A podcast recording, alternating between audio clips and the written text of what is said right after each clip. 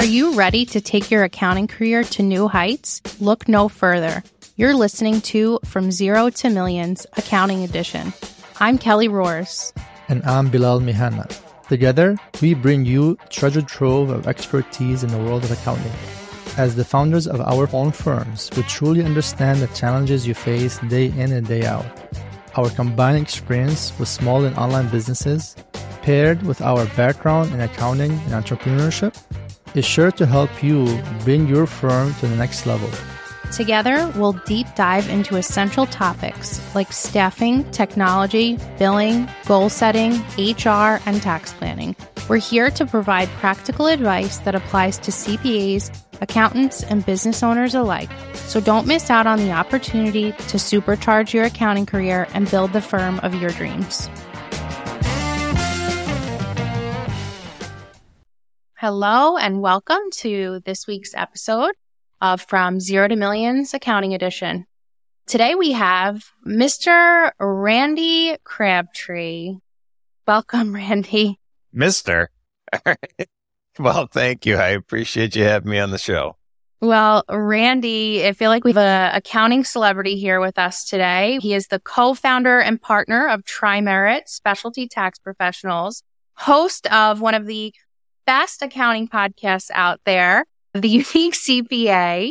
He is an author on various articles in Accounting Today, AICPA Tax, CPA Trendlines, Intuit. He's a member of the Intuit Tax Council. He was just named one of the 100 most influential people in accounting on Accounting Today's list in the last couple of weeks that came out. Randy, you're like everywhere. So thank you so much for gracing us with your presence on today's episode.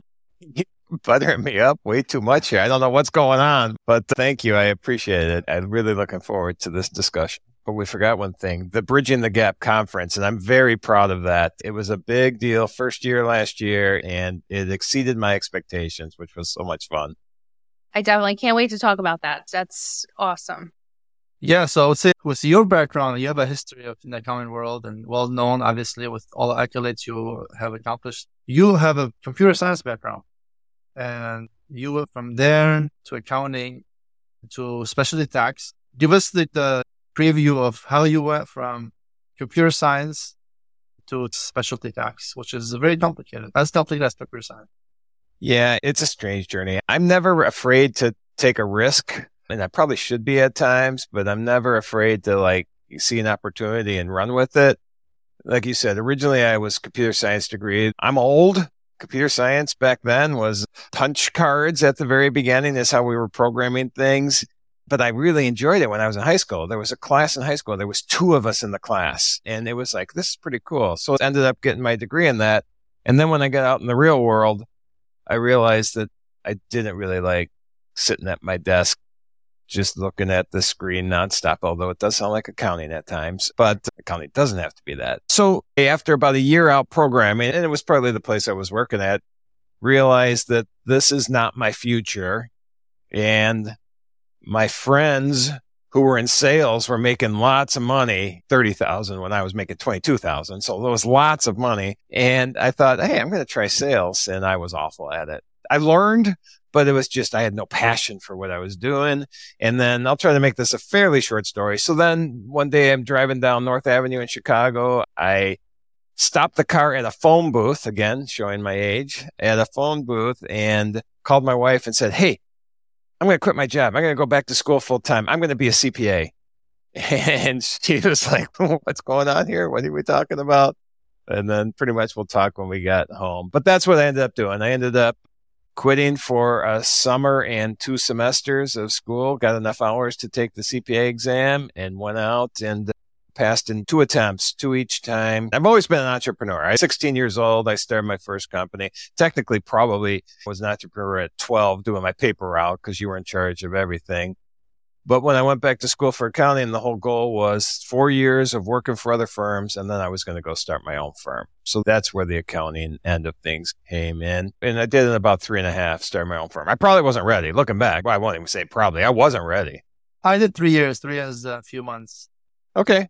You were probably more ready than me. No, I needed help. My first hire was a tax manager. So I was like, I need help. I know how to do clients and all these different things and by somebody to see if I'm doing things right. All right.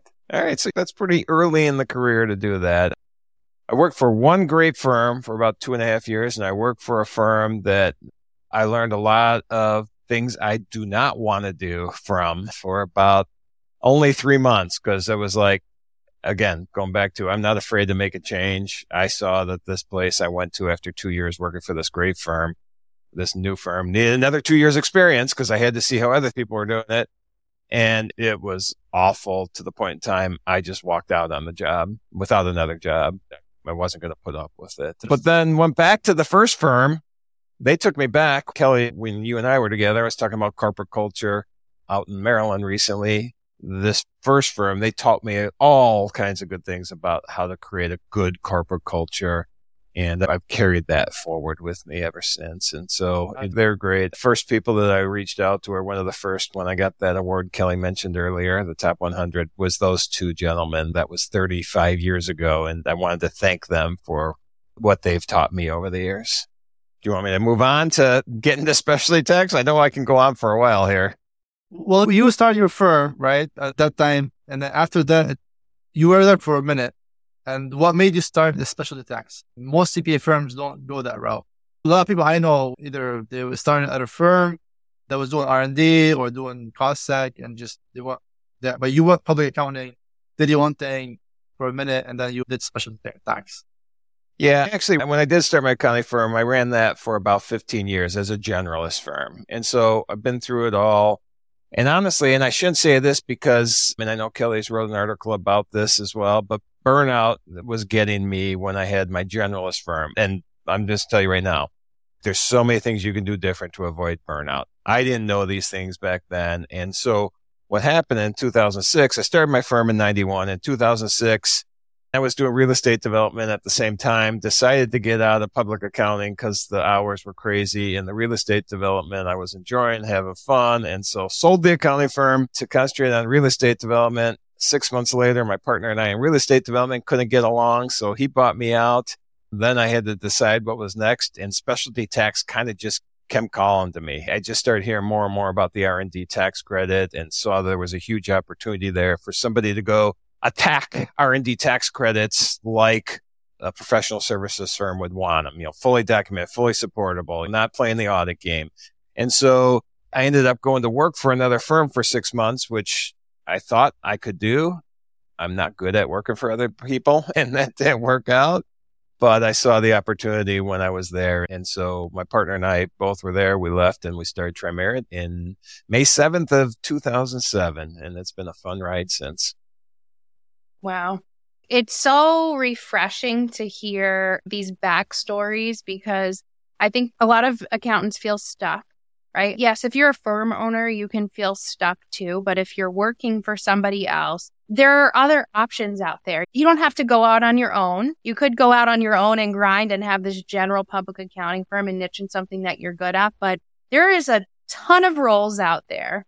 And it sounds like you really got experience in so many different avenues as a CPA to get to this ultimate position where you get to play so much now. And that entrepreneurial spirit really from day one, it sounds like, and this is a common theme on a lot of the episodes, like a lot of people who are out on their own have been trying to go out on their own since they were 10 years old. Yeah. Oh, yeah.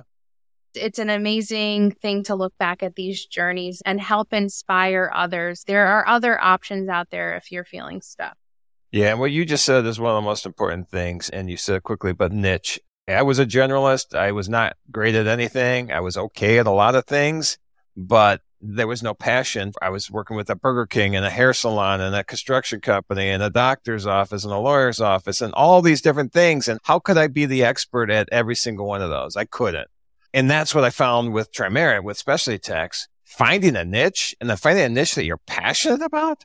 Man, I love going out and talking about tax credits and incentives somebody on Facebook was just putting some out the other day that said, Hey, I want to learn about R&D. And then all these people started tagging this person. Hey, talk to Randy Crabtree. I just set up a call with her today because I get to go educate somebody on something that I love to talk about. So if you can find your niche and you can build that into your practice, man, that's golden. I would say like for you on the TriMerit, you started out with a core part. Was a partner engineer? Was he also a CPA? No, he's an engineer. Good call. Yeah. He, we covered both ends, which was a perfect fit. Usually, especially tax, you have to call on all the CPA firms to give you business and other potential companies give you business. A little different than your own CPA firm where you go after the business owner, right? It's like a little different. How did you start building that up? Because you started your CPA firm for a while and then now you start from scratch. No clients, no industries, no everything. What was the first things you did? Yep, that's a great question because business development's important, obviously. And you hit the nail on the head. It was other tax professionals that I went out to, to talk to right away. I had a group that I knew locally here. I'm in the Chicago suburbs. And there was one large firm that was in this group that we would meet occasionally for lunch when I had my generalist firm.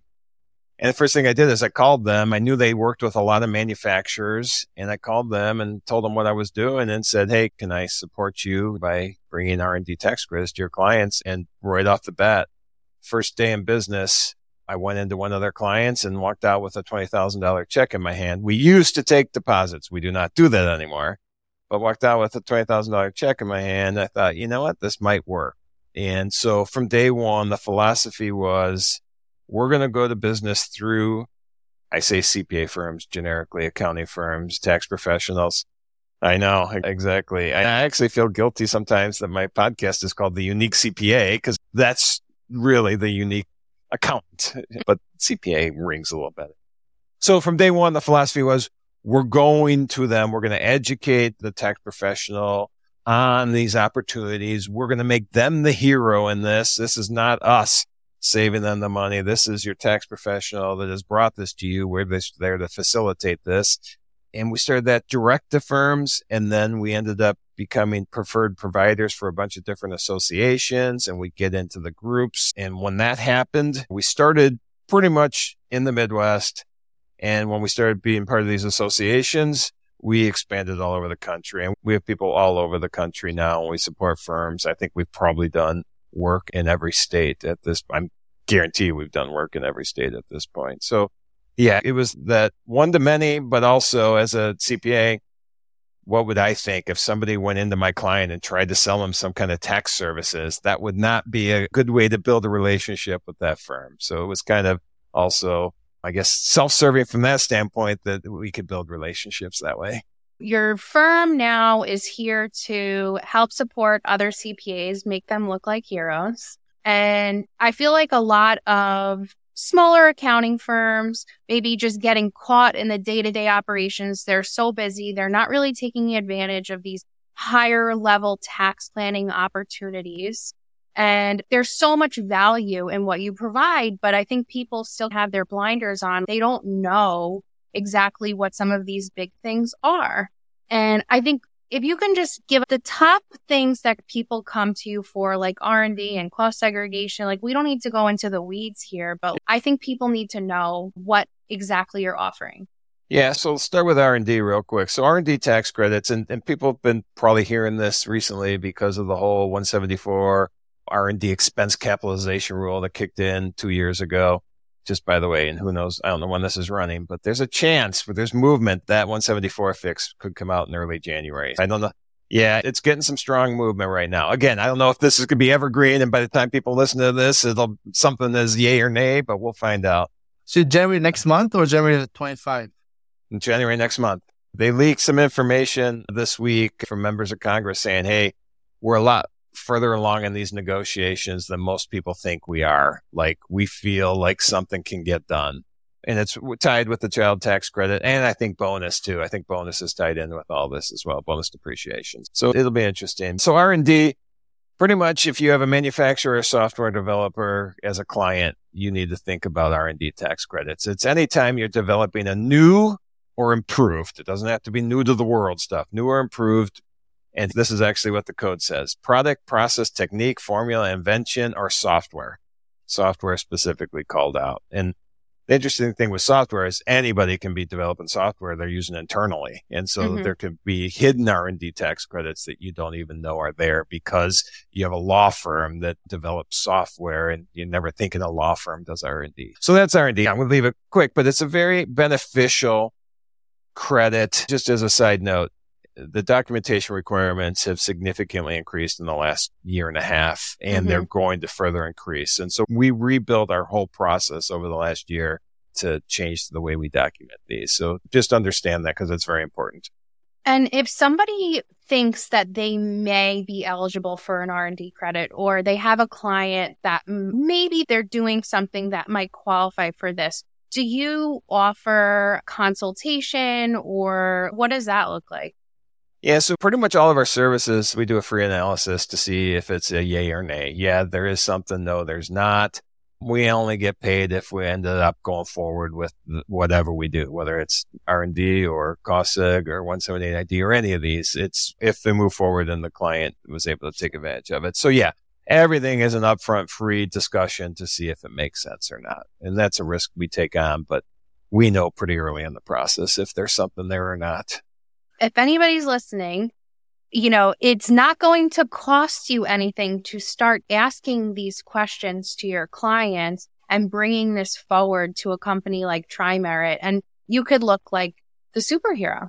That's our goal. But you just said if anybody's listening, you definitely have people listening. I've seen the numbers, they're increasing. Good try. Not only make you look good, you make money off of it. And you, your client saves money. But I, I know like other R&D companies, that do this provide like profit sharing, free sharing? We do that. It's a percentage of our fee. For R&D, I think it's usually 20% of our fee that the tax professional can share in. And that's the tax professional's decision, you know, to do that or not do that. But most do. It's funny. Over the last 16 years, at the beginning, everybody took the fee. Then it went down the other way where nobody was taking the fee. And now we're back to everybody's taking the fee. And, and I don't see why not. You're the one that's bringing it to them. You're the one that is, you know, identifying opportunities. And so I think it makes sense. Plus you have time involved in it and stop giving away your time. Taking the fee that you would have charged anyway. So for me, it doesn't matter. But you look good in front of your client. Every big firm does that. Big firms that don't have a R&D department, they outsource and they look good in front of their client. That's one thing that I think is important. And you kind of both mentioned it early on is just building your practice. The whole building strategic partnerships with other people. Cause like when I was a generalist, I couldn't be an expert at everything. You can't now either. And just not even using specialty tax. You know, our state and local tax is just so complex. There's no way you mm-hmm. can all know all that. And so finding somebody that is niched in that, I think that kind of thing is so important. Obviously what we do as well, but there's many things out there like that, that I think rather than spending time trying to educate on something that you're going to use sparingly, find a strategic partner to team up with and do these things. 100%. No one knows everything and the client doesn't expect you to know everything. And overall, you would win out your client if you say, okay, I know something about state but I don't know every state taxes, but I'm going to bring an expert for that. Or I know you might have R&D because based on your questions you told me, let's bring in Randy to ask you questions. Okay. Or I know you might qualify for cost seg. Let's bring in, you know, Aaron Randy for that. So I think that's helps the client know that you are on the lookout for his business, for their business, and you're bringing an expert to really solidify that. Yep. It's almost like you're the quarterback for their team. You know, hey, we're going to coordinate everything for you. You're the head coach of the team and you're going to bring in the best quarterback you have, the best running back you have, the best whatever. And this is a new analogy I just came up with. So we'll see if I like this one or not as Kelly mentioned, TriMerit is ranked 5000. You mentioned at the beginning of the show, you created the first Bridging the Gap conference. This year was the first conference or was the last year first conference? So 23 was the first. We had two virtual conferences before that, but I count that as a different thing because it is completely different. But this is the first year of it and it was great. We already got all the information up for the 24 conference. It's on our website. So is it always in Rosemont, Illinois or a different place all the time? At this point, it's going to continue to be at Rosemont until we get tired of Rosemont. It's a great location. You know, O'Hare Airport, everybody can get in and out easy. There's lots of restaurants right nearby. The venue is great, but the conference itself was not your typical county conference. It's not technical, how you use QuickBooks or taxish, technical tax. It's more about practice management, but practice management from a standpoint that let's not get ourselves into this burnout trap. Let's figure out how we can be better mentally, physically, how we can work less, make more, be more efficient, build these relationships, be part of a community. We actually had a wellness room manned by a yogi the entire time. She was going through classes. So it was that kind of thing. It'll be very similar this year. We'll get a little more technical this year on a few things, but again, it's still all around being better, physically, mentally healthy, work less, make more, build a profession that we can be proud of and that can attract other people. Nice. nice. And how many days usually is it? Last year we did one and a half days. We did a pre-workshop, half day workshop, which was optional, and then one and a half days. This year is going to be two and a half days. So that'll probably be the format going forward, two and a half days of conference. And do you go into details like tax planning and building a firm? So is it good for new startups and good for established firms? Yeah, for both. It's called bridging the gap because I want to bridge this gap between a lot of things. One of them is just firms. I got all these modern startup firms that are so cool, doing really interesting things, more progressive in my mind. And then I have these top 400 firms that are great, making tons of money, been doing it for years, but not as nimble. And if somehow we can learn best practices from both of those groups, I think that it can just help us all. So that's one of the gaps I want to bridge. I want to bridge the DI gap. I want to bridge just all kinds of things that I see because I'm very fortunate. I am part of both of those groups, the modern startup firm group. I'm part of the top 400 group. I've met all these people. They all do awesome things. And I just want to be able to highlight and share their knowledge. And that's one reason the conference is there. So we can all learn from each other. And I think I speak for anybody listening again and just the accounting community that we appreciate you putting your resources into bringing an awareness of this because I think the name of the conference is perfect. There is such a gap. There are so many issues in public accounting. And the first thing that you brought up with bridging the gap from the old to the new is I think going to be the focus of the whole industry, whether it be talking about firms or the way that we're doing work with technology or even the CPA exam and entering the field and going into, you know, all these old expectations of what you should do if you want to be an accountant. I think not only is it going to change, but it has to change, right? There's no choice at this point. So thank you for that. Yeah, just to that point, I'm just going to give you a quick uh, story. So I'm on group text chats with tons of different groups, but there's this one that we're all really good friends and all in the profession. And this morning there was just this chat going around about how stressed out everybody is right now. And it just makes me sad that I see this, that this is happening because these are progressive people I'm talking about. These are firms that are trying to do things different and they're still not over that hump. And so the first thing I was like, I obviously got to work harder because these are people that are very close to me and they're still going through this.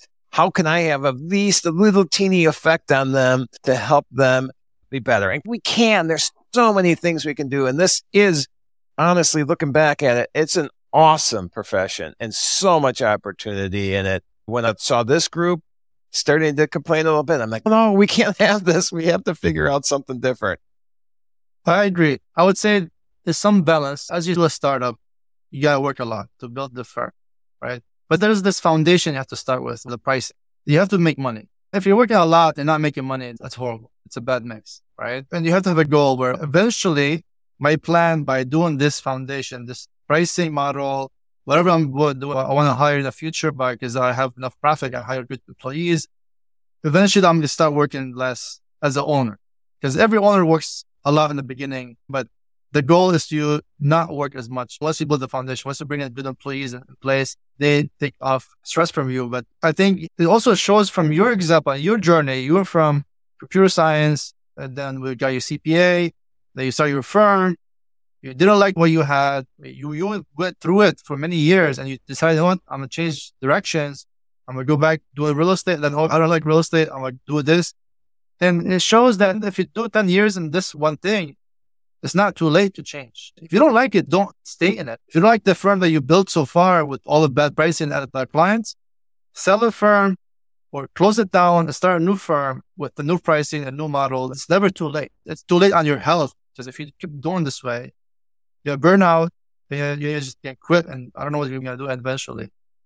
Yeah. And I think what you said, yeah, you can sell it or you can just get rid of the clients that you don't want to deal with anymore. You can transition clients to more of a relationship pricing. You can work with less clients at a higher dollar value. You can show them the value of what you're bringing to them now because you are their concierge or whatever you're going to be for them. And I love the aspect of being able to show value. You know, hey, yes, you're paying me more now, but here's why you're paying me more. And here's what you're getting for it. Here's the opportunities we have together. And to go along with that is something we talked about before is niche especially if you've got clients you don't like, well, that's probably not a niche. That's not an industry like, or it's their personality as well. But you can have a niche personality too that you like to deal with. Maybe it's a family owned business is your niche, whatever industry they're in, or you like dealing with fine dining restaurants. Okay. Start getting rid of the clients that aren't that and every new client have that. And so even if you've been in business for 20 years, you can start to change your firm to be the firm that you're going to love because this is an industry that, like I said already, but so much opportunity. It can be fun. It is fun. Every single day I have fun. I shouldn't say that because I already said I don't work, but I do have fun every single day. I just enjoy this profession. You took the words out of my mouth. I was going to say right now, there's nothing but opportunity in this field. So we can look at the field like there's a huge problem and everybody knows it, right? But for the ones who can kind of see on the other side, if you're willing to change and you're willing to adapt to this environment, there are a million clients out there. We are not in competition with each other. You can raise your prices. You can use different technology. And I don't foresee there being any issue to entering the field for another 20, 30 years, honestly. Just to kind of wrap things up here today, we touched upon Randy's awesome background and all of the wonderful things he did prior to TriMerit and the value that you are really contributing to the accounting profession.